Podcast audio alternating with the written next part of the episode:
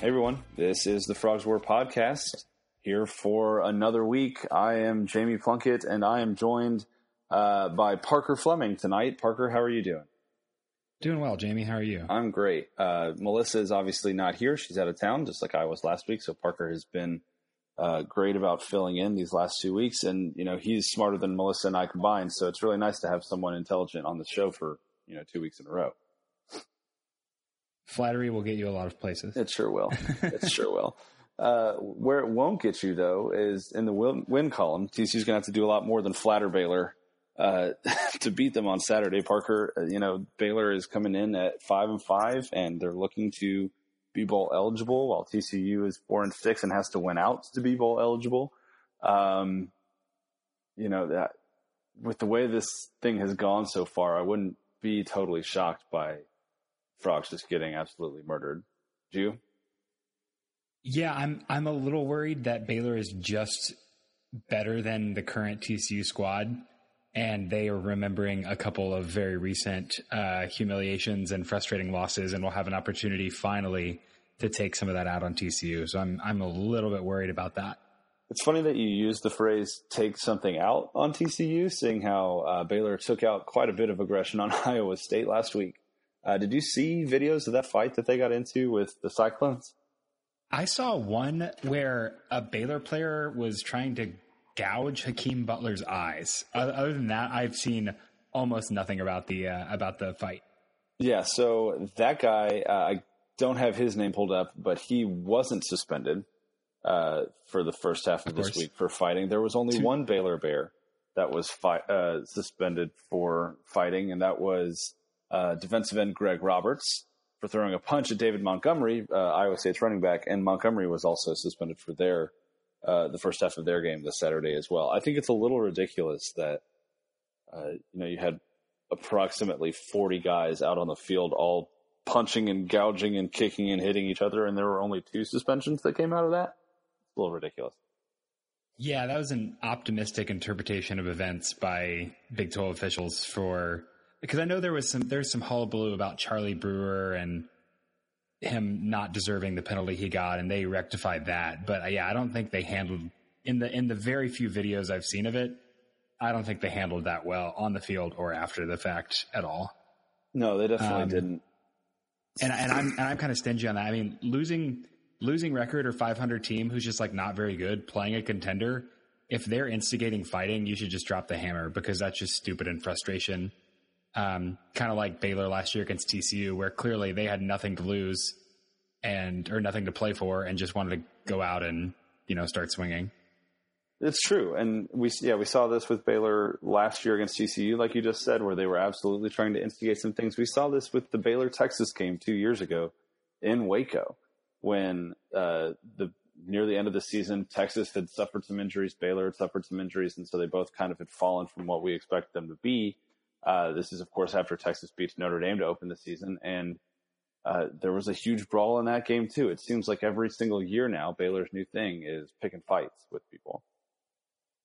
Yeah, which I mean is frustrating, and I want to be one to not like play into the narrative of Baylor is always terrible because you know Matt Rhule's a good guy and he's you know he's done a lot to to get the program in the right direction, but mm-hmm. the the they have been a bunch of haters recently. Uh, is I think what maybe the kids would say. Just like they just are have a ton of, of ton to be frustrated about and have little ways of you know running over an opponent to get that worked out. So they have to do it elsewhere. But uh, yeah, that that that fight was a little bit silly, especially because Baylor wasn't really competitive against Iowa State. So it just it was dumb all around.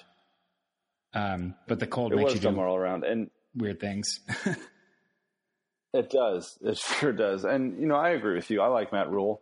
Uh, I, you know, Patterson has gone on the record saying that he likes Matt Rhule as well, and I think a lot of other Big 12 coaches feel the same way. Uh, and you can't deny the improvement over two years that he's been there. I mean, they won one game last year. They're on the brink of bowl eligi- eligibility this year. And, you know, frankly, it does look like they're turning a corner, which, you know, if we're being completely honest with ourselves, is good for the Big 12 and good for the TCU Baylor rivalry if Baylor is a quality football team. Because, I mean, we've seen kind of what the rivalry has become with TCU and SMU. And, you know, the Big 12 already has uh, bad teams in it. Unfortunately, TCU is one of those this year. Uh, they don't need any more than really Kansas. And so having Baylor be a quality program and being someone that's competitive year over year is to the advantage, I think, of the Big 12 on the whole. Yeah, I mean, I definitely want to have a, a conference full of full of cannibals, full of competitors, and having that rivalry mean something and not just be an excuse for nastiness would be really, really nice. Um, because it's been fun. I mean, the game that we won't talk about in Waco was super fun, even though it was disappointing. The mm-hmm. overtime raining nonsense terrible over Thanksgiving a couple years ago, uh, 2015 was awesome. That was like, that was a fun game and it was fun to be part of that rivalry and be there. And so it's, it's good when the product on the field is, is better. Although, uh, beating them 60 to what, what, what was it? 62 to 22, uh, in 2016 yep. was pretty satisfying. So Kyle Hicks, Kyle Hicks with his five touchdown game or whatever it was. And the best part of that is they scored on the very first drive and were going crazy and you thought, oh no, here it goes again. And then nothing, they just got stomped. It was great. Gave them yeah, a little bit of hope and stopped beautiful. them. Yeah, because uh, yeah, that was the OPI I think to open up the game that wasn't called, and then Taj Williams got uh, you know pretty favorable no call when he pushed off of a defender, and you thought it was just going to be a total shootout. Yeah. Until Kyle Hicks ran for almost 200 yards. Yeah, that was a beautiful day. Beautiful day. But uh, you know they play again in a couple of days, and uh, things look relatively bleak for the TCU program while they're looking up for Baylor. And I know that you are the, the resident numbers guy. Um, so tell me, what have those borne out for you in your research so far this week? Well, so I, I have been doing a chart weekly just of the big five factors. Uh, you know, Bill Connelly's data looking at, hey, what is, what are the most important kind of broad strokes? And if a team is in the top 30, I color the cell green If it's in the top 60, I color it blue. If It's in the top 90, I color it yellow. And if it's below that, I color it red. And this week's TCU Baylor chart is just bathed in red and yellow. Um, there are, there's just a lot of subpar, uh, units here, um, all, all around. um, but it looks like the matchup is going to be TCU's defense versus Baylor's offense because Baylor's offense moves the ball pretty well. They have a pretty high success rate. They're 30th in the nation. Um, and TCU's defense is 42nd in the nation at success rate.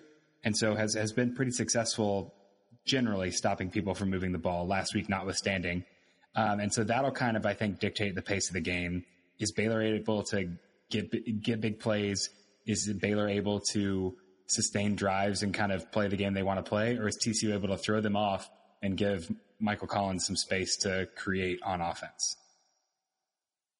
Yeah, and you know, you mentioned last week, isn't? I mean, West Virginia is kind of, and Oklahoma too, are are pretty, pretty hard, uh, comparatively speaking, offenses to to really rate against other offenses. I mean, if you're talking about two of the best offenses in the country, that's OU and West Virginia, uh, and while TCU's defense played admirably against Oklahoma for I'd say a half, and West Virginia for the majority of majority of a half, really the first first quarter and, and into the second quarter a little bit. Um, you know, they you can't you can't really kind of use those as kind of a, a barometer for how how productive other offenses are, uh, and and so you know when you're talking about Baylor's offense, and just from what I've seen from them this year with Charlie Brewer and with their weapons outside, uh, you know I, I feel like and and you, you just mentioned that the numbers kind of bear this out. I feel like TCU's defense will have a significant opportunity to get good stops simply because their team speed seems to match up. And even with all of the injuries, uh, it feels like Patterson will have this defense ready to play simply because it's a rivalry game. I think that's 100% true, and that the defense should have the edge, uh, particularly of note because uh, ba- Baylor's offensive starting position on average is 26.9 yard line. That's 122nd in the nation. They are not getting a lot of special teams help with that, and they're not forcing uh, turno- turnovers or short drives or working the field field position angle very well. And that's kind of been TCU's trouble. You know, they slip up, they give a short field, and then they reel for six minutes, and then you look up and they're down by 21 or something. That's happened in multiple games this season. And so I think yeah, we definitely won't see that kind of um, stumble, snowball kind of spiraling uh, thing just because Baylor is not very good at putting themselves in a position to succeed, and then they're not very they're they're just average uh, on top of that. And so I think TCU's defense definitely has the edge, uh, especially with Baylor starting in the hole most of the time. So, what do you think about? Uh, you mentioned turnovers, and that's that's an important thing to note since TCU has been so turnover prone this year, and they had two more against West Virginia. One uh, was an offensive turnover, and then the other one obviously was on the kickoff return uh, that just nobody chose to catch that football, and that still baffles me to this moment. Um, but you know, when you're when you're talking about uh, being turnover prone, uh, you know, TCU, especially on offense with Michael Collins, has looked like they protect the ball a little bit better. Uh, how much of an advantage does that give the Frogs in a game like this, where Baylor's defense hasn't been terribly impressive all season?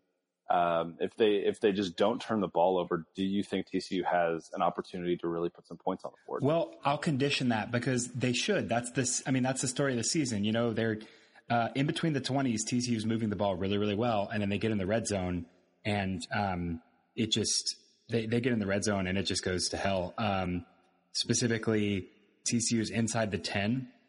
Uh, success rate is 122nd in the nation inside the 30, 123rd in the in the nation, and they are last in inside inside 10 turnover rate. So it just becomes a disaster once they kind of get across the opponent 30. And um, Baylor's defense has not been particularly resilient in that way, and they haven't been turnover heavy. And so um, I think I'll condition that and say if TCU has no turnovers, they're probably going to win. But TCU's defense hasn't done much in the turnover department itself. And I think they're going to need a couple uh, just to get this Baylor offense away from having any shred of hope or any shred of sustained drives. So I'll say if if TCU is at, at least uh, I know bold take here, but if TCU is positive in the turnover margin for maybe the first game all season, then I think they can. Um, I think they should run away with it. But again, that's a big thing because all season it's been can they not turn it over and can they get turnovers? and they haven't been able to do either of those. Yeah, and Charlie Brewer's only thrown six interceptions this year to 14 touchdowns. He's he's not completing a ton of his passes, just over 61%, but realistically, he's done a pretty good job of protecting the ball as well. Uh, and and you look at Baylor, they're averaging um, about uh, one turnover a game, but they're also forcing one turnover a game. And so you're absolutely right. I think that it, if if the turnover battle is won by TCU, that's definitely something that um, uh, that will benefit them as it does most teams when they win that battle.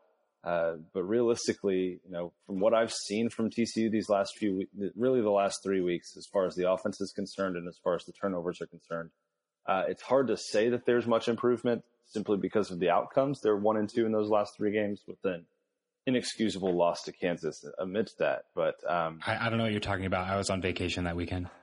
That's fine. That's fair. Don't don't don't go back and watch. It was not worth it. Uh, I saw some. By the side note, I saw someone who didn't watch the game uh, say on Twitter that they went back and watched the game, and that is a whole new level of being a glutton for punishment. I don't.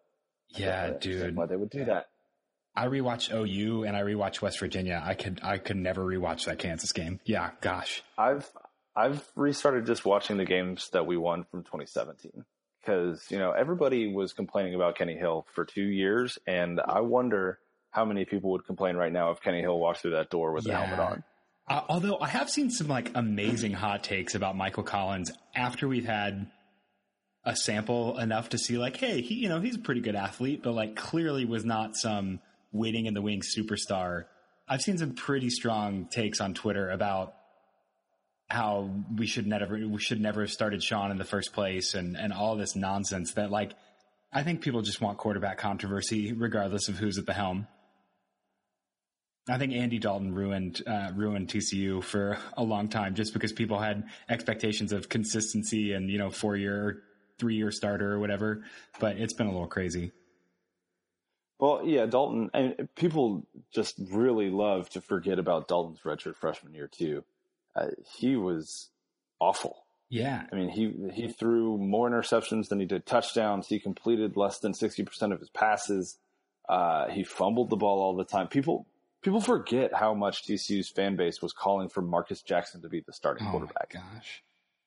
And that's and it. It's the Foster it, Sawyer. It it happens. It just mm-hmm. yeah. I, I don't get mm-hmm. it. It's you always want what you what you don't know, evidently. But yeah. Yeah, it goes back to Melissa's article, I think from last year, uh, when people were still complaining about Kenny Hill and uh, wanting to see Shawn Robinson.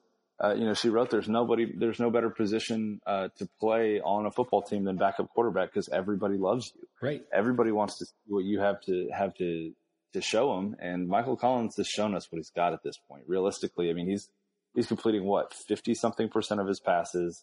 He's uh, you know looks very skittish in the pocket. Granted, some of that has to do with having an offensive line that you know feels like blocking is suggest a suggestion and not a rule. Yeah. Um, but you know, realistically, and, and you go and you go and you mention Andy Dalton too, but you know, realistically, uh, we've also been spoiled simply because of kind of the line of succession that's come after Dalton. You've got a Casey Pachall who came in as a, I think, a sophomore and won 11 games. And was you good. had a yeah. Boy and was laser rocket arm good. And everyone was like, oh my God, this guy's going to be better than Andy Dalton was. Obviously, that wasn't the case because of some off the field issues, but still, the talent was ap- was absolutely there. Then you've got Boykin who comes in and struggles, but get the new offensive coordinators and Meacham and Cumbie, and he comes out just it's a Heisman frontrunner for basically two years. You get the transfer in Kenny Hill, who comes out and wins 17 games in two years. Uh, you know, including an 11 and three season last year with a another comeback victory in the Alamo Bowl over Stanford this time. So, uh, yeah, TCU fans have been spoiled at the quarterback position, and if things break well in recruiting, uh, and and these guys that are coming in are who we think they are, like Justin Rogers and Max Duggan, uh, you know, they're probably going to be spoiled again in the future pretty quickly. But realistically, right now, with Shawn Robinson, who was playing through an injury, and Michael Collins just you know being who he is, which is an average quarterback with uh, you know a subpar offensive line and some guys around him who are talented, but you know are young and inexperienced. It's you know it's just it's kind of one of those moments. It's a cyclical thing, I think, for TCU football, and fans fans have gotten spoiled and can't really handle that yet. Yeah, and I was I was just throwing some random numbers out because I you know coaching firing season and people are talking about Petrino mm-hmm. and Mike MacIntyre, who I'm not sure if he even got fired from Colorado yet or not, but I, I saw a report and just looking at what they what they did and or what what these metrics people are looking at. And TCU under Gary Patterson uh, never had consecutive losing seasons has finished top 25, 11 of mm-hmm. 18, top 15 and 8 out of 18 seasons, double digit games, consecutive seasons six times, won double digit games after a single digit win total five times. There's only once where he didn't win double digits after winning single digits. Um, and then you just look at 10, you know, won 10 games, 11 out of 18 seasons. And then you look at the distribution of those numbers and you look at the cycle of, yeah, there was a four. Yeah, there was an eight. Yeah, there was a seven win season. But after that, there was 12 and 11 as those teams became juniors and seniors. And so TCU's thrived on this development cycle. And I think that 2008 to 2011 run, which was pretty awesome, uh, and, and probably the most special four year run TCU will have, has kind of spoiled people thinking, oh, we should win 11 games every year, which is just not realistic. No, it's really not. It's not realistic. And, and even the greatest programs uh, on the planet have had significant stretches of down seasons. I mean, you look at what Penn State is coming out of after the last four or five seasons. Look at Alabama in the early aughts. They were nothing to write home about then. You know, Michigan has yeah. had its down times. USC has had is, is kind of in the midst of one right now, realistically. Um, same can be said for Miami. We've all been joking about Texas for these last several seasons. So you're right. Every team is going to see a downturn every once in a while. But realistically, I, I, don't think this program would be in any uh, any better shape if someone other than Gary Patterson was running it. And uh, by the way, Mike MacIntyre hasn't been fired yet, uh, and, oh, and, I think sorry, it was either the AD. I think the AD said uh, we do not comment on speculation or unsubstantiated rumors.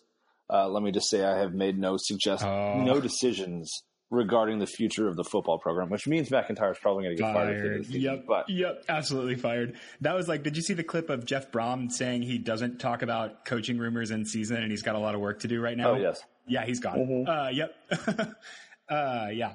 I mean, he was he was gone anyways, but yeah, it's, it's ridiculous. Lincoln Riley even has had to deflect questions now. Granted, you know that's about the NFL. and he will be the head coach of the Dallas Cowboys next year, and I can't wait for that. But that's neither here nor there. I hope so. Yeah, um, that's great. like I, I, would take it. I would take it. And you know, two birds with one stone. Take away another Oklahoma coach, and maybe put someone competent in that chair over in Arlington. God knows there hasn't been someone there for a while. Yeah. but TCU is playing Baylor, and that's the point of this podcast, or at least portions of it. So let's get back to talking about the Bears a little bit. Uh, you know, digging down offensively with with Baylor um, into the stats and into the numbers. What do you see? And maybe it's on the defensive side of the ball too. Just holistically, what do you see from Baylor? Uh, that's something that they do really well. That's going to give TCU a problem on Saturday.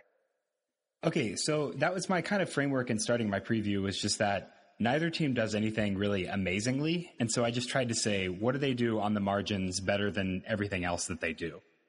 Um, and so, you know, looking at above average, they're top, top 60 or better. Um, they are, are really good on standard downs and third downs. So, um, standard downs are there's not a passing or rushing tendency that would situationally call for it.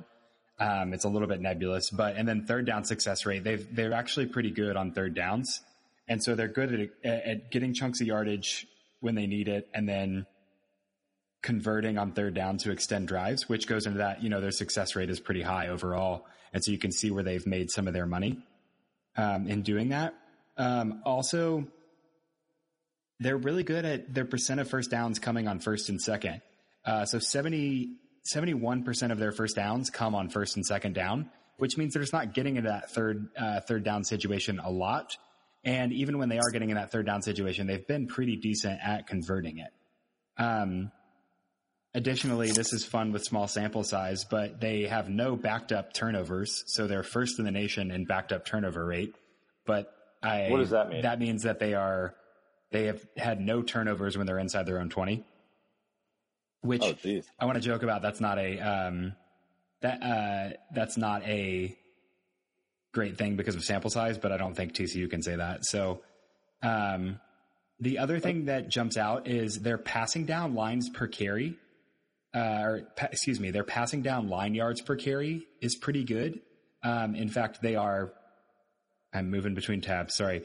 Uh, passing down lines per carry, they're 30th in the nation, and so that means when they're running on a passing down, so you know that uh, second and second and long, third and long, when they opt to run to gain mm-hmm. some yardage, their line is actually um, really capitalizing on the defense, you know, potentially expecting pass or um, favoring pass. And so their, their line's been able to get a push situationally pretty well. So there's some things here and there on the margin. Um, but, but basically third down's really good. They're getting a push on, on passing downs when they're, you know, when they're zigging instead of zagging on and, and rushing on a passing down. Um, and then also that getting those first and first downs on on first and second down is important for sustaining drives. Interesting, and and you know that's interesting, especially with the third downs, considering that West Virginia scored 47 points against TCU and was only three of 12 converting third downs on the day. Kansas State was only five of 16. You go back to Kansas and they were 10 of 17, but it looks like TCU has improved week over week recently at stopping teams on third down. So I wonder if that's going to come into play on Saturday. It sounds like it might. Well, I think it'll definitely be a point of contention. And uh, just for just for reference, TCU on third down is, um, you know, on third third and medium they are. Um, that's defense. Sorry, on defense they're you know they're top sixty on third down success rate, um, and they are ninth in the nation on third and long percentage. And so that has increased over the last uh, couple weeks for sure. And they're definitely good at making opponents get in those third and long situations. Um, I will say that it is tricky with like West Virginia to look for any improvement in third down conversions because you can't really measure the counterfactual of like a drive where they scored a touchdown on second drive, or excuse me, when they scored a, a drive where they scored a touchdown on second down. Um, mm-hmm. that's not like positively counted towards that. The, the information about that drive is not captured in the third down uh, conversion rate, and so you lose a lot. Like you lose a lot there just because hey, if West Virginia, you know, scored a touchdown on every drive except one, and they didn't convert on third third down, they'd be you know zero for one on third downs. But clearly, at the extreme there, that's kind of an absurd argument, but at the extreme, clearly we lose a lot of information. And so TCU, you know, they bowed up a little bit, but also they got ran over a bunch. And so hopefully they'll be able to force oh, them sure. into those third down situations. And hopefully there is some improvement there. But, um, yeah, it's been, it's been, it, it's hard to take a lot of information out of that. No, definitely. And, and you're right. I mean, four of, I, I think it was four or maybe five of West Virginia's touchdown drives were less than a minute and a half long uh, on Saturday, which means that they didn't really have much time to get to third down. Uh, so when TCU is getting teams yeah. to third down, it seems like they're doing well lately. But you're right; it's a matter of getting them there in the first place, and that's been a struggle. right. TCU, oh, and and that's sure. you know these uh, that that stat that I really really like: percent of first downs coming on first and second down. TCU's defense is 88th, so 70 71 percent of first downs right. are coming on first or second down. So they're yeah they're not letting them get to third down often, uh, and so I think that'll be that'll be a key. A lot of third downs for Baylor. Um, I think will be an indicator that TCU is doing pretty well just in terms of forcing teams to to play to TCU's strength. Definitely, definitely. So let's pull back for a minute and talk uh, about some specific players. Obviously, uh, TCU got uh, some more bad news on the injury front yesterday in Gary Patterson's press conference. Uh, Joe Broadnax is now out for the season. Actually, his career is yeah. over. There is no chance of uh, play at the next level either um, because of what is being just termed as an undisclosed medical condition. Uh, you know, TCU, and I don't know if a lot of people knew this before Broadnax's injury, but TCU is participating in a national study on the impact of football uh, on brain injuries, and so they were pretty regularly doing, um, you know, some medical analysis on on their players. And in the midst of that, uh, I think the articles that I read said back in July, uh, something was revealed in one of those tests for Joe. And uh, so that was something that they have been monitoring. And in the last couple of weeks, they've started to see some of those symptoms manifest for that condition. And that's when they've started to hold him out. And now they've come to the conclusion that he just can't play football anymore. It's really kind of a heartbreaking thing uh, for a guy who has been patient uh, came in as as someone who was expected to start right away, you know, defensive tackle from Bryan Adams over in Dallas, uh, and played significantly his, uh, early on in his career, and kind of got passed up by specifically by Ross Blacklock, um, but maybe also a little bit by Corey Bethley. Um, and a couple other guys as well, but has you know continued to grind and do things the right way. You, he's one of those kids where you never hear about anything bad off the field, and he, he seems to put in the work on it. Um, for a, for this to happen to a guy like him, that's just really that's a big bummer. Yeah, um, heartbreaking and super scary, just in terms of they you know kind of randomly found this thing and then it manifested. Um, yeah, yeah, uh, super super scary and super heartbreaking that he can't uh, can't play anymore. And then you know kind of putting that in a box and moving on hurts on the field. Um, and so there's just that's just an all around bummer. Yeah, yeah. It does hurt on the field. You know, obviously that's that's incredibly secondary. Um, but he was the guy that was expected to kind of step in when Blacklock got hurt, uh, and he has you know played relatively well uh, in in the over the course of this season, and now the Frogs are without him too. Uh, you know that that's going to open up, I guess, more playing time for uh, George Ellis, who we saw playing a little bit on Saturday against West Virginia. He was named as someone who um, Patterson felt pretty good about coming out of that game, even though the you know the results weren't there. Uh, you know, Terrell Cooper is a name that we've heard over and over this year. This this is going to be an opportunity for him to kind of step up too. Um, but realistically, the Frogs are starting to scrape the bottom of the barrel as far as the depth chart is concerned on defense. I don't know how many more. I mean, uh, thankfully there are only two games left, possibly three if they went out, but uh, they need some time just to get healthy this offseason. Yeah, I think, I mean, honestly, I'm kind of, I'm not rooting for us to lose. Don't hear that, but I'm kind of okay with not going to a bowl just from the standpoint of like, let's get off season started. Let's get healthy. Um, cause at some point you got to start thinking about next year as just a self preservation sort of a thing. Uh, especially, you know, crazy things like kickers playing defensive end and, and practice and just getting really, really thin. Yeah. Man, I do not want to sacrifice an ounce of next season for any kind of gain this season at all. Right, and and I totally agree with that, and that's why you know I I really don't like the argument uh, that people are trying to make about seeing Justin Rogers this no, year. Oh yeah. First of all, it's not going to happen. He hasn't been completely cleared to play. Patterson basically said he's not. You're not going to see him this year. Uh, on Tuesday, he mentioned in the press conference, uh, if he had been cleared to play, you would have seen him already. So that's an indicator to me that we're not going to see Justin Rogers at all this year. And I think that's the right call because it's like, it's exactly what you just said. You don't want to sacrifice any of your future for a season that's pretty much already, already a loss. So, uh, why would you, why would you put your, your big freshman quarterback who's coming off of a significant knee injury, uh, in a situation where he could re-injure that knee and then you've, you know, you've cost yourself a whole nother season. Right. Especially like this weekend yeah, I would. Uh, yeah, I mean, yeah. it's not going to happen, so we don't have to worry about it. But it's like that would just be that would be stupid at that point. Um, I did okay. I did. I I do like the bring up Justin Rogers because I'm I'm thinking about him. I'm trying to not get too excited about him.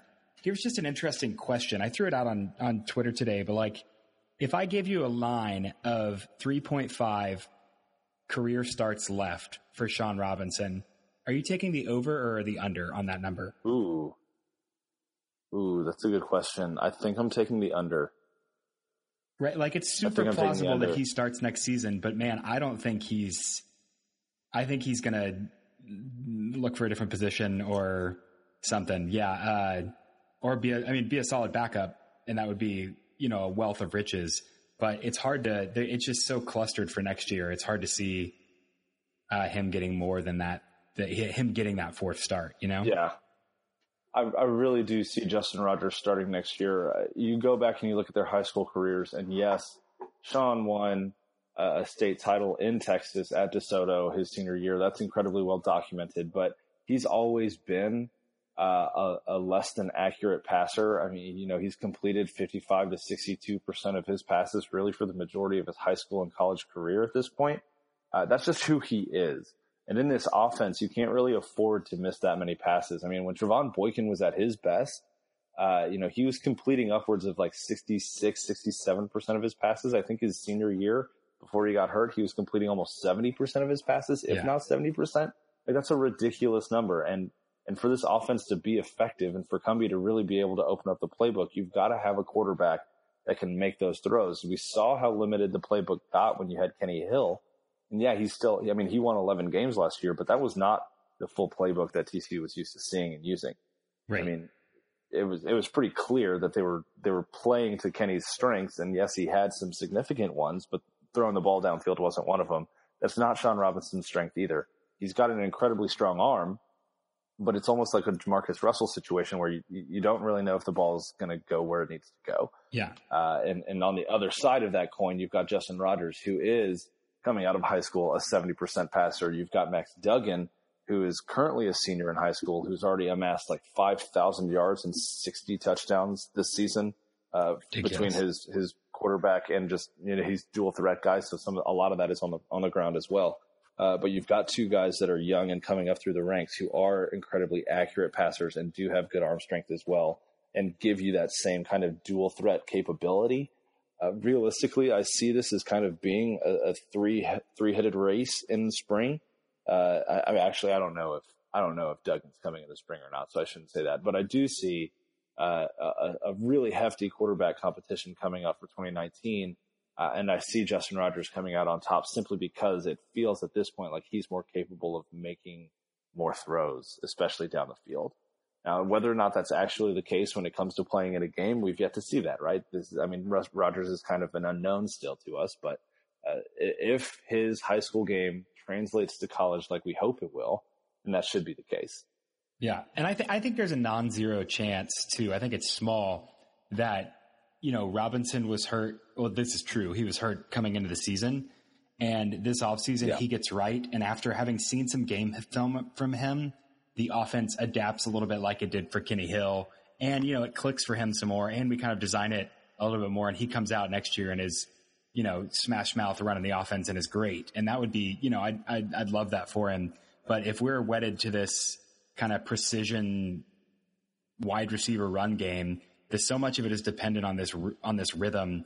And if you're an accurate man, you like, you can make big plays, but if you can't get us a, a couple first downs in a row, it kind of the wheels come off of it as we've seen so many times this season. Oh, absolutely, absolutely, and you know, I, I would love to, to have Robinson go into this offseason and look at film and realize, uh, you know, some of the mistakes that he was making and really do the work to correct those. I think that would just that would benefit himself. That would benefit the entire team overall. Um, because there have been things other than his accuracy that have plagued him this year. Obviously, turnovers and fumbling the ball is one of them. Uh, and really, you know, not finishing on throws. You know, he's thrown off his back foot a lot. He was really skittish in the pocket. He wasn't progressing through his reads very well. Uh, and a lot of that maybe is a, is a product of the offensive line. Um, but you're absolutely right. If he comes out next season and and really you know shows vast improvement, then I'm down for him to to be the starting quarterback again. May the best man win. Um, but at this point in time, I think Justin Rogers gives TC the best chance moving forward. I think I'm I think I'm in the same camp there. Yeah. And what's hilarious is that the guy that's starting now, I don't, we haven't named him yet in this futures conversation, but the real realization is, is uh, Michael Collins is also only a redshirt sophomore. Like he's not going to leave the program. He's already transferred once. He's already transferred from Penn. He's going to be around too. He is. I think he'll be a great backup uh, for his career. I and think we'll so be glad to have him in the second half making some fun plays. Uh, you know, speaking of career backups, do you see any chance that we see the mule? I'm so glad you asked this. What, am I allowed to? Am I allowed to say what the hell is happening in the comments this weekend? Because people were saying I'm yes. ready for the mule.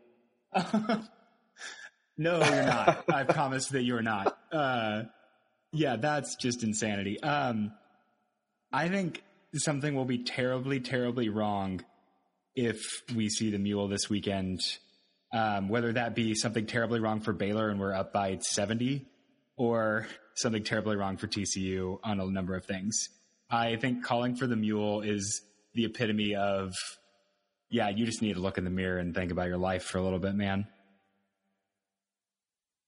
No, I totally agree. I totally agree. And and first of all, hats off to Grayson Muehlstein. A lot of guys would have left the program right. by now. We've seen a lot of guys leave the program under similar circumstances. This guy has been a grinder um, yeah, and and he's obviously. I mean, he's made TCU better because TCU was built on guys Absolutely. like him. Um, that being said, at this point, you know, you've got to get some guys game experience that are going to maybe contribute to the future. I, I think so, and, and I'm and fine with I'm fine with giving him his due. Like, I'm fine if you know he gets he gets plays because we're we're trashed and not competitive, or he gets plays because we're up. But there's no like like he's he's earned playing time, especially in this situation. So I'm happy to see him, but there's no like strategic reason to put him in the game or to call for him to be in the game. And he's you know he's done a great job and filled a filled a unique role, like you said, that we've needed. But I just uh, people want to be unhappy, evidently. Right. I mean, like it's not going to be another Bram Kohlhausen situation, dude. Uh, dude little secret. This guy comes in. Bram and, Kohlhausen was bad and just dominate. Yeah, he was good for that one game. Like he was oh, bad. News. Yeah, I just don't like people think that that the Alamo Bowl did, almost did us a disservice in that way of just people think we have all these people in the background just waiting to come out and be awesome, and that is not the case. I mean, we saw him against Oklahoma not play well in the second half of the OU game, and then we saw him in the first half of that game against Stanford or yeah Oregon, pardon me, not play well, and yeah, uh, you know, he had a second half for the ages for sure, but that was about it. Yep. That was about it. So give me shout, uh, shouts to Bram Kohlhausen though. Yeah. Shout out to the legend. Uh, got a shout out from Lil B on Twitter. Did you did you know that in the midst of that game? No, um, I did not. So he did he did the kind of James Harden eating out of the bowl celebration after a touchdown or something, and someone sna- uh, pulled a video of it and tweeted it to Lil B, and Lil B approved. Based God approved of the celebration for Bram Kohlhausen, and uh, that was when I knew that TCU was going to win that football game. Heck yeah, that's awesome! I did not, I, I never knew that. Oh yeah, and everybody over like the age of thirty-five doesn't know what we're talking about right now, which I think is most of them up. So, but it yeah, is what it is. Yeah. Look up Lil B. He oh, I, is, I searched it on Twitter. It's hilarious No, well, I'm telling our listeners now. Listeners, oh, yeah. look up Lil B on Twitter. He is a he's a treat. He is a gem for sure. Um, and it's just Lil L I L B uh, or at Based God, I believe. But um, yeah, he's he's brilliant. And so, give me a prediction for this game, Parker. How do you see things playing out for TCU Baylor this week? Um, I think it'll be. I think it'll be back and forth. I think it'll be. Um, I mean, I think it'll be a slot fest. Uh, I think S and P has this as like a TCU slight four point margin on the road, um, and so I think okay. that's probably. I think it'll be within that. Um, oh no, sorry, they have a one point eight margin, um, which is basically you know being counting on the road factors TCU by four on a neutral field. Um, yeah, I, I, I, think you got to throw out a lot of the a lot of the season long stats just because both of teams have been so bad and been so volatile. Um, but yeah, I think uh, unfortunately TCU's season of shame continues, and, and Baylor is a little bit more fired up and, and a little bit more ready to win and pulls it out in a close one on Saturday. I grimaced when I said that. I think simply because, yeah, uh, you know, I think Baylor definitely has the advantage being at home and being healthy. Um, you know, they're also on the brink of being bowl eligible for the first time in a few years, and to be able to say that that sixth win was against you know your biggest rival, even if they don't. I, I know Melissa said she was on a podcast the other day, and the the Baylor person she was talking to claimed that Texas was their biggest rival. Sorry to any Baylor fans who think that that's actually the case because it's not. It's us, and you're stuck with us, and we're stuck with you. Uh, but that's neither here nor there. You know, for Baylor to get that sixth to win and get back to bowl eligibility by beating TCU, I think that would be incredibly significant for them. Just as, you know, on our end, I would say that beating Baylor and being a part of the reason that they don't become bowl eligible would be pretty significant for us. Uh, you know, back in 1997 when TCU only won a game, it was against SMU and it kept them from making a bowl that year. And TCU fans everywhere rejoiced. And I think that would be a relatively similar situation now in, in 2018. That all of that being said, I do think Baylor has the advantage simply because they're at home. They've been a little bit better lately and they're healthy. But there is no way in hell you will ever catch me picking Baylor to beat us in any sport. So I'm going to say that TCU wins this game. Uh, they come out with a gutsy performance. Michael Collins throws for 350 ish yards, just like he did against Kansas, but there are no turnovers. TCU scores uh, in abundance on Saturday, and the defense does enough because they're forcing Baylor into third and long situations. And like you said, TCU is really good in third and long situations on the defensive side of the ball. Uh, so give me TCU to win. Uh, and like I said, it's going to be a, a, a the touchdown fest. TCU to win 28 to 24. 20, four touchdowns. Man, I that, you got a lot of faith in the TCU offense. Four whole touchdowns. I sure do. They're going to come out inspired, man. It's a rivalry game. It is a rivalry game. I'm, I, I love that optimism. I wish I shared and look, it. And look, if Pitt can score 50 points in a game and rush for over 500 yards, no matter who they're playing, at some point this TCU offense is going to be able to score four touchdowns in the same game. Like that just has to happen. That has to be. I case. think that's fair. Uh, you know who is going to score more than 28 points though in their next contest? Oh no, that's TCU men's basketball. Yeah, they are. Heck yeah, they are. They play Fresno State on Thursday uh, at home at the at the Schollmaier. So y'all all need to get out there uh, and and watch the Frogs play. Support the Frogs this is one of those kind of bigger name non-conference opponents that TCU basketball has on a on a slate of non-conference games that really uh, isn't incredibly impressive, but isn't you know terribly depressing either. I mean, uh, you look at TCU's schedule, and after Fresno State, they've got a couple games uh, against some directional Michigan schools, and then they go uh, over to Dallas. They play Moody Coliseum against SMU. Then they fly out to LA and they play in the Staples Center against USC. Uh, they've got um, a couple of games after that that aren't terribly awful. Like Charlotte, uh, I don't believe is incredibly bad. They beat Oklahoma State already this year, so that's something to keep an eye on. Um, and and obviously the Florida game in January kind of closes out the non-conference schedule. Uh, but Parker, you know you're a big KenPom guy. I know I stole your thunder a little bit in the roundtable that we did last week previewing the season.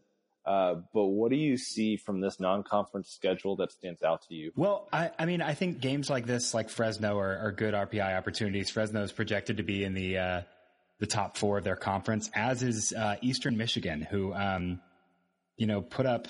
I'm now well now I'm checking my math to make sure I said this correctly. Uh, but Eastern Michigan played Duke and uh, was a little bit scrappy towards Duke. Uh, no, that was not what I was thinking of. They lost 84 to 46. I saw something else. Yeah. That was today. Okay, never mind. Scratch that. That was Wasn't today. It? I was looking yeah. at something else. uh, Eastern Michigan's bad. But no, Eastern Michigan's projected to finish in the top four of the MAC. And so, you know, uh, RPI is, is more or less dead. Long live RPI. But this new net rating, you know, uh, wins, uh, wins over opponents who are going to win is, are, are really helpful. Um, and especially Fresno, you know, plays Nevada twice um, gets San Diego State twice, um, and so has opportunities, you know, to steal some of those like high value RPI wins. Um, and so taking care of out of conference business is what determines TCU's fate in terms of seeding, because basically the committee eyes, you know, a seven seven win Big T- Big Twelve team, a seven conference win Big Twelve team, the same as a ten win Big Twelve conference team, and so these kind of out of conference taking care of business can not only get you ready for conference play, but also determine where the committee views you in that kind of morass of the the second tier of the Big Twelve.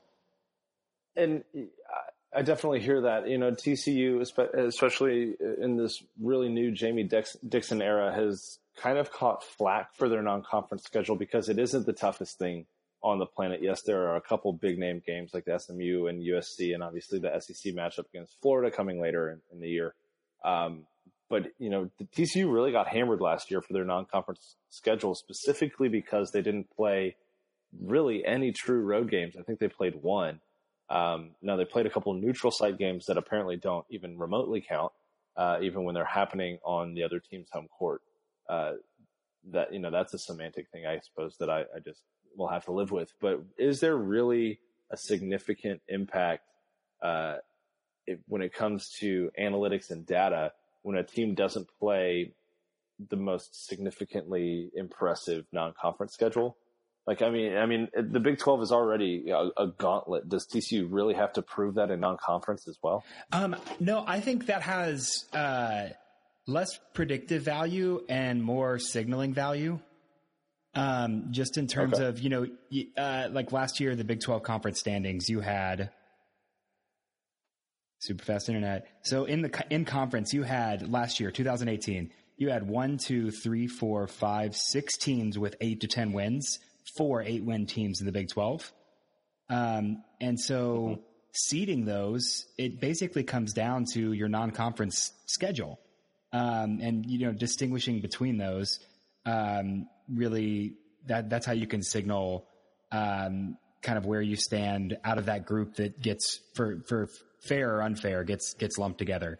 Um, I'll say plenty of big teams have bad out of conference schedules and they don't matter. The biggest thing is just win. Like nobody's complaining about. Um, I mean, I some people are complaining about, but like Duke doesn't play a road game in non-conference this year. Um, they have a couple no, neutral site games, and and they have you know they played Kentucky to start out in that big champion classic, but outside of that, they're not.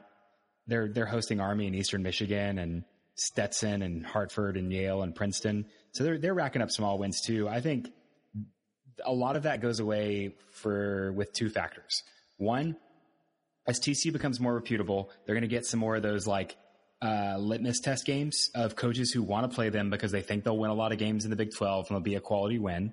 And so can draw some better opponents for that. Two, as TCU wins, that goes away. You know, uh, laughably in the Trent Johnson era. Remember, mm-hmm. they start the season 13 and 0, get ranked number 25, and then win two Big 12 conference games, maybe, and just get murdered.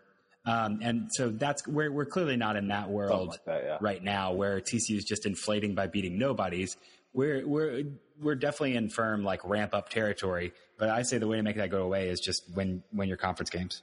I like to hear that, and, and realistically, that you should. Yeah. Right, and and with uh, the injuries that TCU has early in the year. Obviously, Jaylen Fisher isn't playing. Lat Mayen still isn't playing. Uh, Noi still isn't playing. And so those are three pretty significant pieces that you're missing early on. I think you're absolutely right. It is just about getting those wins, even if they don't look that great, like they didn't in the first game of the season against Cal State Bakersfield, only winning by five, letting that team hang around a lot longer than they should have, and then really, you know, kind of letting Oral Roberts hang around a little bit, um, not nearly as much as they did with with CSU Bakersfield. Uh, you know, realistically, I think as this team starts to get momentum, this is this schedule does kind of set up nicely for that. You've got a, a nice little matchup against Fresno State, then you go into Lips, Lipscomb, Eastern Michigan, and Central Michigan. Hopefully, you've you've got some guys healthy and back at that point as you get ready for SMU and USC and Indiana State and Charlotte um, before you have uh, a, a, tournament. I believe the tournament is in Hawaii. Um, uh, the Hawaii uh, with Hawaii Pacific and a couple other schools. I can't remember exactly where the tournament falls.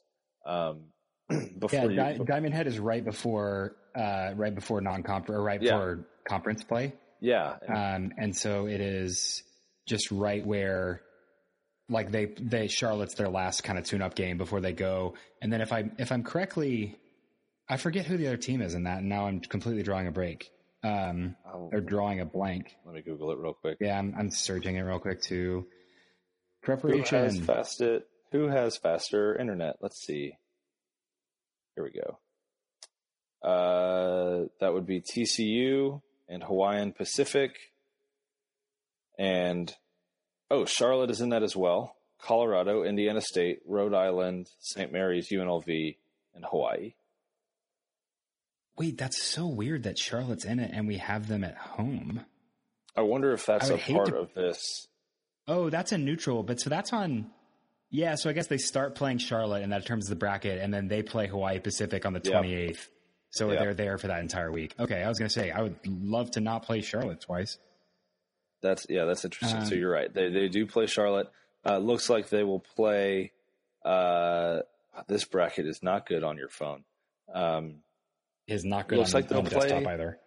Uh, it looks like they'll play the winner of Rhode Island and Bucknell, which that wouldn't be a terribly bad pairing. Um, yeah, one. I mean, potentially a, a, a, tournament team out of a one big lead for for both of them. You know, Rhode Island's oh, historically been pretty good, although they have a different coach now. But um, yeah, yeah, and I mean, I think I think good experience. It's going to be nationally televised. It's going to be a big deal, so that'll be fun. It will be. That yeah, and that'll be a good that'll be a good tournament. I mean, there's some decent teams in this too. You've got uh, UNLV, that's a decent squad. You've got Colorado, uh, that's that's all right. Um, yeah, this isn't a bad tournament now that I'm looking at it. So and there's so there's some potential for a couple other pretty quality non-conference games too when you look at this this whole bracket. And uh, like you said, on the whole, it's it's not a terribly impactful thing if it's not the best lineup in the world. So uh, realistically, I think TCU's got a pretty good shot of coming out of the non-conference play with a, a good record and a, and a, good solid opportunity to make some hay in the Big 12 as well. You know, I mean, you've got Kansas who is just as talented as ever. Um, with a, you know the big transfer from Memphis, who we both mentioned in the roundtable, Lawson, and just a wealth of talent around him. Uh, but other than that, you know, watching this watching this this conference play early on, uh, it seems like it, it's pretty wide open after Kansas. Yeah, I thought it, I mean, West Virginia losing a stinker and Baylor clearly having some trouble. And then you think, oh, is the next best team Kansas State? Uh, that doesn't feel very convincing in terms of, you know, a true challenger. So I think that middle class is, you know, seven teams deep in the Big 12 this year.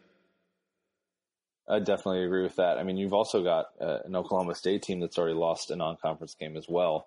Uh, and, and Oklahoma, uh, they're probably not going to do too much too much this year either, just because of you know the loss of Trae Young is it hurts them a lot. So yeah, um, I think if if there's a season, you know, and this TCU team is arguably as talented as it has been, talented as it has been in a long time, uh, frogs may frogs may do the thing. There's top three in the Big Twelve. Yeah, if yeah, this is definitely the one one of the windows. It might not be the only window, but it's definitely one of their windows to do this.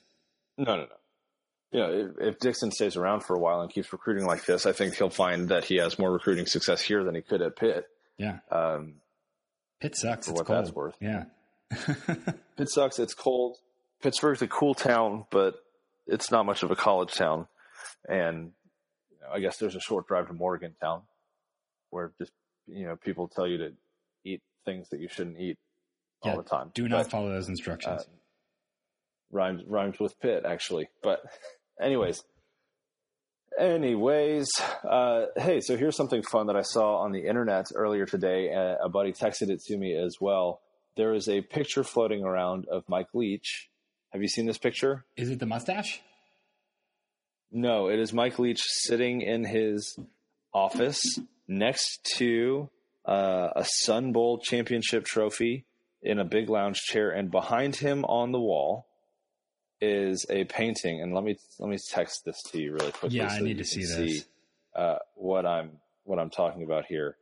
Um, yeah, let me send this to you really quick it, but it's a painting and it's the one of the gentleman who's like doing the weird pose on the chaise lounge in his underwear but he's put his own face on it um, yes so hang on one second here send it to you uh, but you know i and i do love mike leach he's probably one of the funniest um, personalities in not even just college football all of all of sports and um, you know, so it's probably not shocking that he has this, but at the same time, it is shocking that he has this. I just love when um, he does anything to contribute to his aura, like anything that's on brand for him that he actually mm-hmm. does. I feel like it's when you know in a movie they say the title of the movie in the movie. You're like, oh, and so whenever he does something like that, it's always it always makes me giggle. Or I'm like, that's exactly what I would expect from Mike Leach in this situation. Uh, yeah, so I, I like him. It's being, definitely it's definitely like he's yeah, it's definitely like he he almost intentionally sometimes is breaking the fourth wall now of his own little persona. Oh yeah, I just DM'd it to you on. Oh sweet, it's like so cultivated. It it's cultivated aloofness, like with the mustache thing where he's talking about. Yeah, I don't know why they say that. A lot of these kids have beards when clearly, like his player with the mustache is this icon. Uh, yeah, he's mm-hmm. he's a goof, and I think he does it intentionally. Oh, absolutely, he does. So uh, see that picture? Oh yeah, that's great. That's so freaking fun. Also, he never smiles so now, in pictures. His face is always so dumb. He's got like his tongue is halfway sticking out a little bit. He's not even looking at the camera. Oh my gosh, he's he's a treasure. So the question is now, how do we how do we get a similar painting in GP's office with his head superimposed on that? Yeah, I don't. And we'll tweet this out um, we'll tweet this out so that people can see what we're talking about. Yeah, I th- see. Here's the thing: I think we'd have to blackmail GP with charity to make it happen. I think that's the only way we could do it. Is you know fundraise fundraise for charity to get this painting in his office. That would be pretty incredible. I I don't. Oh, I think he it. absolutely wouldn't do it. I, yeah. But what if? What if we created this photo, had GP sign it, and then auctioned it off to the Gary I think Patterson that's as Foundation. close. I think that's as close as you get. Is is Patterson at least implicitly acknowledging that this photo is made, uh, is getting him to sign it and then auctioning it off for charity. That's our off-season project. There we go. Maybe off-season project. Absolutely. I'll reach out to Mark Cohen immediately. Immediately on that. Um, but let's, uh, you know, TCU football is not the only squad that's playing on Saturday. So let's go around and make some Sweet. picks uh, for the other Big 12 games and some other marquee games that are coming up on Saturday. Um, first at 2.30 in the afternoon, Texas Tech travels to Kansas State. Texas Tech is 5 and 5. Kansas State is 4 and 6. Uh, who do you see coming away with the win in that um, game? Oh, I think I think Kansas State is uh, spiraling, and so I think I think Texas Tech will probably win that game. They just Texas Tech has a weird mojo, man. Like even when they're not healthy, they just got some weird stuff going for them, and so I think they'll probably I think they'll probably pull that out. Yeah, and it, you know, speaking of weird mojo, uh, the way they lost that Texas game on the 10th anniversary of Michael Crabtree on the last second touchdown. Yeah and then Texas, little little Jordan Humphrey, basically doing an identical thing. That was nuts. Yeah, you uh, couldn't have rehearsed and then done it better. Yeah, that that was pretty crazy. Absolutely nuts. Uh, yeah, give me Texas Tech in this game too, regardless of who's playing quarterback for them. I think they roll. Uh, Tech is only favored by six, which is a little surprising to me. I thought that that number would be a little bit bigger. Um, uh, next up, yeah, though, you've weird. got uh, you've got West Virginia traveling to Stillwater, Oklahoma State, coming off of a heartbreaking last minute loss to Oklahoma in Bedlam. West Virginia is obviously cruising after their uh, route of TCU. Um, they've won three in a row. They're looking to make it four, coming off of that weird loss to Iowa State um, about a month ago now. Do you think Oklahoma State can pull off the upset, or is West Virginia done losing until they play Oklahoma? Well, I think two things are working against Oklahoma State. First off, they're you know 57th in passing S and P plus, so they don't defend the passing. They don't defend the pass game really really well. Also, that's just a body blow schedule right there of Texas, Oklahoma, West Virginia all back to back. Um, mm-hmm. Like man, if I've ever complained about TC's schedule this year, that o- o- Oklahoma State has a worse one. So I think they just, I think it's hard to get up for multiple games like that, especially having the emotional letdown last week. And so I think, I think West Virginia will cruise to win. I think so too. I, I wonder what kind of shape o- OSU really is in. You know, they had a Baylor game mixed into that tr- that trio as well that they lost yeah. down in Waco. Um, coming off of that relatively unexpected win over Texas, um, you know, Cornelius, they have a similar quarterback issue to us, only not as not as as bad. Where Cornelius is a guy, uh, and they want more than a guy at QB this yeah. year, and and they, I think they feel about Justice Hill the kind of the way the TCU fans feel about Jalen Reagor, like they're watching this great athlete and and football player, kind of just, you know, uh, you're wasting wasting a season for that guy. Um, but yeah, I do think West Virginia beats Oklahoma State and beats them handily. Um, yeah, I, I think it's funny really that they. To... Oh, sorry. I was going to say I think no, it's no, funny no. that they that they moved Bedlam specifically so that OU and Oklahoma State wouldn't be a rematch in the Big 12 championship game, and we're going to get a rematch in the Big 12 championship game this year, like an end yep. of the season, two weeks in a row. They, yeah, good job, uh-huh. Big 12. They're they're doing everything right these days, everything right. Uh, so the only reason we need to mention Oklahoma and Kansas is because Oklahoma is a 36 point favorite. Points. It's playoff ranking season, man. Take it. They're gonna they're gonna get style points. Yeah, you gotta. It's not enough to beat somebody. You gotta you gotta bury them. So they're gonna cover. 40, Absolutely. 45 to nothing. 45 to nothing. I think Kansas gets a weird field goal. Okay, 45 to three.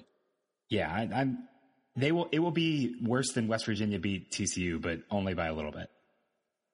And here's a, another interesting game at seven o'clock. Iowa State goes to Texas. 15th ranked Texas against 16th ranked Iowa State. And here's the thing neither of these teams are totally out of the mix for the Big 12 Conference Championship, even. Yeah.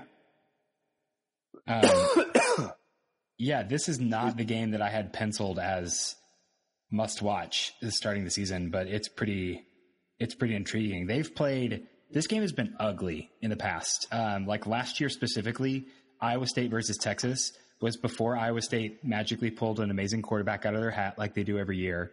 And I think Jacob Park was still playing and they just they could have beaten Texas and just, you know, literally gave it away every chance they could. Um, it sucks that David Montgomery is out for the first half. Mm-hmm. I, I, th- I think it's just the first half, right? Um, it that, is, it that is. sucks because this is a big, big game for the Big 12 and for who's going to get that um, either second New Year's Six spot, which probably doesn't exist, or the Alamo Bowl. This game's probably going to determine that. And so it stinks that such high stakes, David Montgomery's out. Uh, I think Texas wins at home. Um, they just, they're not good. They uh, are in the 40s in S&P, but they just, are, are one better when it counts. Uh, and so it's been it's been weird to watch this season and kind of frustrating because you think they should lose more, but I think I think Texas wins. I think Iowa State wins. Uh, they haven't lost with Brock Purdy at quarterback. They haven't won by fewer than I, I guess that Oklahoma State game was kind of a shootout, but realistically, I mean, they beat Oklahoma State. 48 to 42. They beat West Virginia 30 to 14. They beat Texas Tech 40 to 31. They annihilated Kansas simply by not letting Kansas on the board hardly at all, 27 to 3. And they beat Baylor last week 28 to 14 in a game that was really a, a a pretty physical contest. Uh, this offense has been incredibly impressive. Texas's defense hasn't been that impressive to me lately. You know, they gave up 34 points to Texas Tech. They gave up over 40 to West Virginia. They gave up 38 to Oklahoma State those last three weeks. So they're in some kind of way defensively. Uh, I, I, do think that Iowa State, even without David uh, Montgomery for the first half, has some weapons. You know, we mentioned Hakeem Butler earlier on the show um, that they can go to on offense to really kind of give Texas's defense some problems. And you know, this is the best defense in the Big Twelve, uh, and it's not even really close at this point that Iowa State is the best defense in the Big Twelve. And Texas, I don't know. I mean, with all of the improvements that Lil, Lil Jordan and and um, Sam Ehlinger have made uh, they might not have Collin uh, Johnson, I believe, is their other big wide receiver. They might not have him back yet for this game. Um, they're a little beaten up. I, I, I, just think the situation is right for Iowa State to keep this five game winning streak going, turn it into six, and really start to, uh, you know, keep an eye on this West Virginia Oklahoma matchup in a week to see if the Cyclones can't even slip into the Big 12 championship. It's it's still there, and and now that you and and you say that, and looking at looking at this, I think Brock Purdy will be the big deciding factor in this game. Texas's defensive percentile performance. So, you know, where did they place among all teams in the in the country that week? Last three weeks, mm-hmm. 18th percentile, 10th percentile, 11th percentile. Um, they have had win expectancies in their last five game of 9%, 30 or post game win expectancies of 9%, 32%, 25%, 60% in that loss to West Virginia, but then 21% in that win against Texas Tech there's an argument to be made that their luck's going to run out. Yeah. Yeah. And and I think it happens this week against Iowa State. I would love for it to happen this week against Iowa oh, I'm State. rooting. I'm rooting for it. Absolutely. Definitely. Uh, so let's go around the the country here. There are a couple other pretty big games. Obviously, Alabama is playing the Citadel. Uh, you know, you've got Kentucky playing Middle Tennessee State. You've got Florida playing Idaho. Uh, you know, it's a big week in the SEC. Georgia's got UMass. Um, Texas A&M is playing a nine and one UAB team. Uh, do you see the pattern that I'm that I'm getting at here? Uh, it's okay. that week in the SEC. Point of order: keep UAB's name out of this because Zombie Team yeah, deserves right. all of our respect. Zombie uh, Team. If, if anything, they're playing a cupcake this weekend. Uh, yeah, I fair I'm, fair it's, point. It's hard for me to get mad about this honestly because it's just smart. Like it it just makes sense for them to do this. And I don't know why more people don't do this. I don't know why the Big 12 schedules all of theirs right in a row and lets everybody cannibalize themselves like they've done a couple years. Um, yeah, it's well. The, the, reason the reason that the Big Twelve doesn't have this option is because they have the ninth regular season conference game. Uh, you know, yeah. you've got a twelve week regular season. Uh, SEC only has eight conference games that they're required to play, and so you have this weird gap in the schedule um, or I guess they can. I mean, they're still scheduling it in intentionally, but and I don't. I don't blame them for that. Let me let me make that clear. If you're going to give teams that have a run at, the, at an opportunity to make a run at the championship a breather late in the season, do it. But you know, I think my my question is, why is one conference afforded that opportunity when other conferences aren't?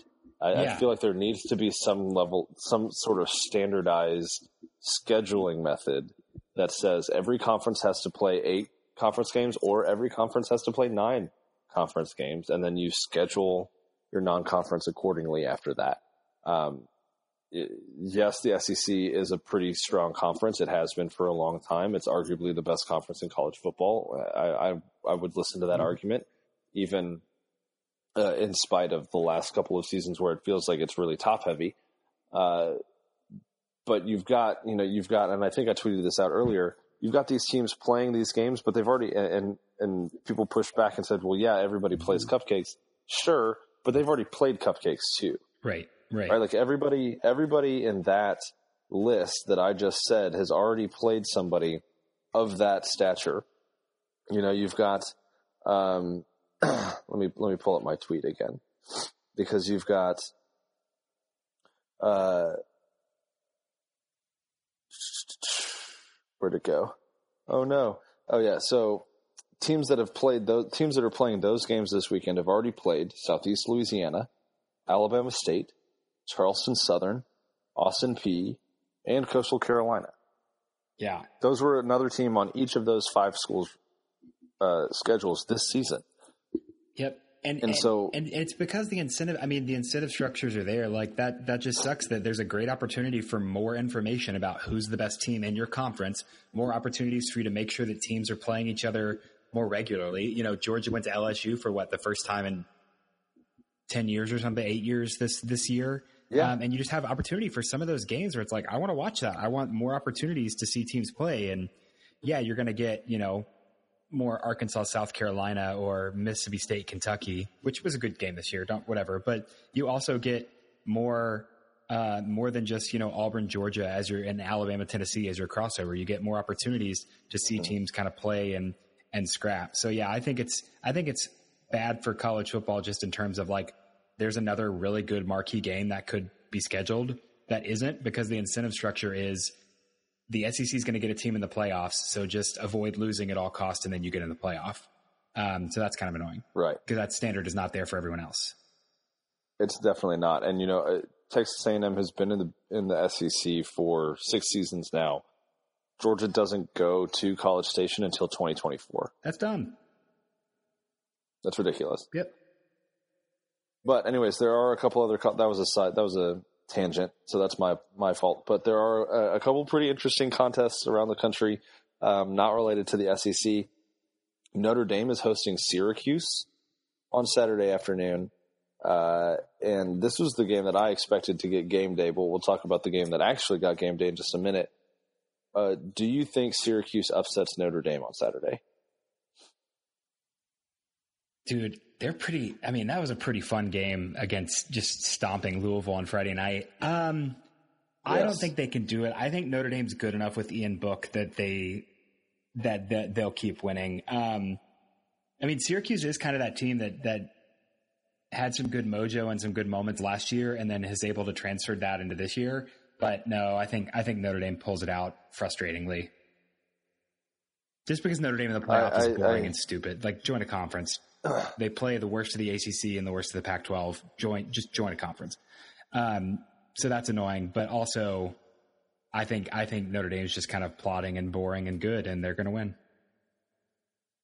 You know, but they've been they've let some teams hang around that probably they shouldn't have. Yeah. And if they do that against Syracuse, I do think Syracuse has the ability to pull off an upset. I mean, you go back to late September and they realistically should have beaten Clemson at that point. Um, they lost inexplicit, inexplicitly to, to Pitt the following week, but since then, excuse me, that's, they have not scored less.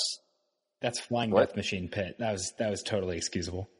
Yeah, it's the second half fair. of the season Pitt. Uh, it is second half of the season Pitt, and they're wearing those sweet throwbacks that they should just make their actual uniform. Yeah, um, they're gorgeous. The script is is fantastic.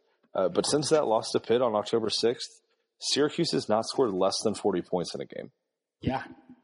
They've been they've been rolling, and granted, 40 against they played four North Carolina, 51 against NC State, 41 against Wake Forest, and 54 against Louisville. Yeah, they haven't been playing the greatest competition, but uh, you know that doesn't that doesn't always mean uh, that a team is going to score half a hundred points just because the competition isn't isn't where it should be. Yeah, um, I think that'll. I mean, I will definitely be watching that one. I think that was probably one of the better games this weekend. I'm hoping for the upset. I'm hoping for the upset there. Um, let's see who else. Uh, we've got uh, Cincinnati and Central Florida. That's the other really kind of marquee matchup this week, which is odd to say, seeing how it's a G5 matchup. But the Knights sitting at uh, 10 and 0, or sorry, 9 and 0, uh, number 11 in the country, and the Cincinnati Bearcats are nine and one, which is in, an interesting thing that I hadn't really paid attention to all year Cincinnati Bearcats football. Um, does Central Florida continue their string of undefeated? Uh, what are, I mean, what are they at? Like twenty five games in a row now, and they haven't lost. Yeah, uh, I don't. Something I, like that. I, I, think twenty five is the is the count. Um, I mean, they're playing. Pretty, they're they're playing really good. Um, I'm always like sensitive to these you know the big the, the big media narrative because like especially now that they now that they've done it two seasons in a row because that was always the knock against TCU and, and Utah. It's like oh they haven't played mm-hmm. anybody and and you know when you demonstrate cons- sustained success, um, I think that's always impressive. Um, I do think that the uh, AAC is really down. I do think they're going to get like SMU or Tulane in the conference championship, and so that's going to be super unimpressive and deflating. But I think I think UCF rolls against Cincinnati. Cincinnati's looked pretty bad against a couple of teams this year. Um, maybe should have lost to UCLA, uh, and so I think I think UCF is comfortable this weekend. Uh, here's a question for you. I, I, agree. I think UCF wins comfortably. Uh, Washington State has two games left. They are nine and one. Do they finish the season with only one loss? They've got Arizona this week and Washington to close the season out in the uh, Apple Cup. No, they definitely. Uh, they they they definitely lose to Washington. They have a mental block. Big I think they have big syndrome. brother syndrome. Or yeah, little brother syndrome. Little little brother syndrome. Yeah. Um. Yeah. It's at, it's in Pullman. I, I don't think that matters. I don't think. I think the only way they can beat them is if Washington has a playoff spot on the line. Uh, I don't think. I don't think. Uh, Washington State can win out. I don't think they're good enough to. I think they. I think all Chris Petersen has to play for this season is beating them, and so I don't think that. Uh, I don't think they win the Pac-12. Uh, I mean, I think they win the Pac-12, but I don't think they have uh, one loss at the end of the season. At what point does Washington get fed up with Chris Petersen not having delivered the way they expected him to? Okay, I'm actually uniquely qualified to speak about this because okay. I, uh, as you as you know, I, I commute, so I drive a lot, yes. and I listen to a lot of podcasts. And the other day, I listened to the Pendleton Brothers podcast. Maybe that's probably not their actual name, but they had KenPom on, and so I just listened to their entire like three hour thing, and they are a Washington specific, Washington sports specific podcast. It was really enjoyable, uh, even as someone who doesn't care about Washington sports. But they had they talked about Washington basketball and the Seattle Sounders and the Seattle Seahawks, and then Washington football after they had just lost to Cal. I think this was that timeline, and they were already addressing it. Um, like this season, big time fans are talking about Chris Petersen having a ceiling and just knowing who he is, and this is what he is. Wow. Um, which I think astounds me because my, my question is always, who are you going to get, man? Like, yep. I don't think you want. I don't think you want a random draw over Chris Petersen. Yeah, I just think that's dumb. I agree, and uh, you know, I, I mean, not every head coach that has been successful at the G5 level will be successful in the Power 5 at the Power 5 level. But I mean, you've got some pretty significantly good examples to to lean on. Uh, you've got, um, I don't know, Gary Patterson as one. Uh, for all of his many, many faults, Urban Meyer is cut from that same uh, group of people. At this point, you've got Justin Fuente at Virginia Tech, mm-hmm. who, you know, this season notwithstanding, has looked pretty good in the That's first fair. couple of years with the Hokies. Uh, I, you know, I think that um, I, think that Washington fans uh, are are being a little over eager to pull the trigger on on yeah. firing Chris Petersen this early on. I mean, it's been what three seasons, four? Oh, dude, that's not enough. This time. is the fifth season, and can I just read you some numbers? Oh, five. Five okay. seasons. 8, 7, 12, 10, 7 with a playoff appearance. Uh, yeah, do not. And they're wanting to stupid. fire him. Just stupid. Because I mean, who are you going to, I mean, you, yeah, you're just not going to get anyone. And here's what people forget: is that like one, Alabama is an aberration. Um, it is not real. It is not sustainable. This is the best run of college football success that we have ever and will ever see. Um, you're not going to be Alabama. I don't care who you are. You're not going to be the next Alabama. Two, there's a finite pool of wins. Like everyone can't win 10 games every year. Just mathematically, it doesn't work like that. And so, yeah, people are just dumb about expectations. Um, people don't know what good is. And good, especially for a Pac 12 team like Washington, is to be in the national conversation every year, to win, you know, seven, eight, nine, ten games most years, and then get lucky every couple years.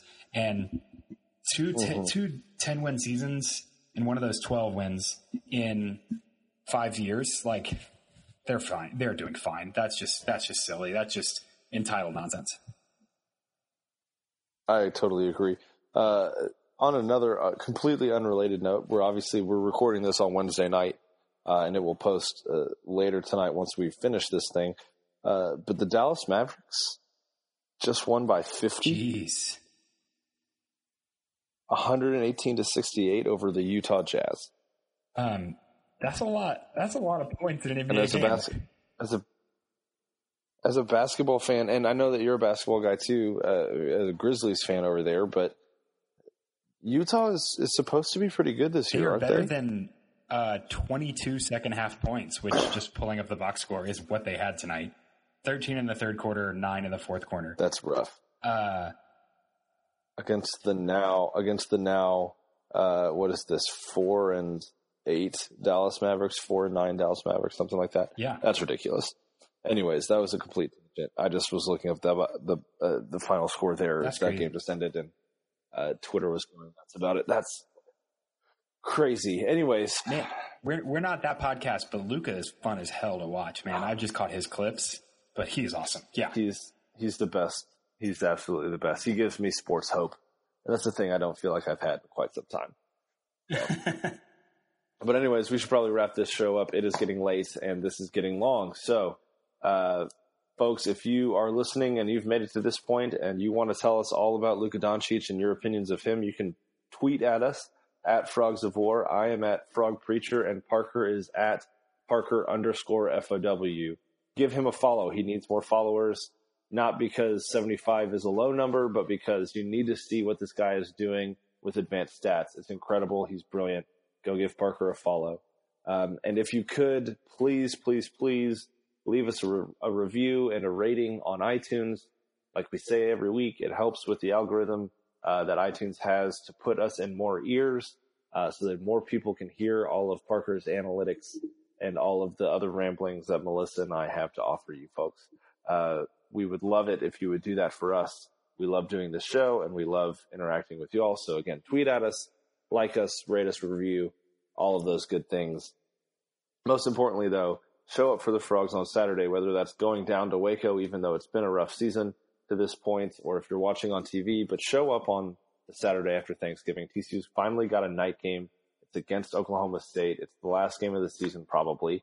Uh, last game of the regular season, definitely and uh, it would be really a, a, cool thing for Frog fans to not just leave, not to not just you know stay at home, even though the team has not performed well this year. So show out for the Frogs these last two weeks, uh, and for all of that, I am Jamie Plunkett, and my uh, esteemed partner Parker Fleming has been a treat tonight. Thank you, Parker, for coming on the show.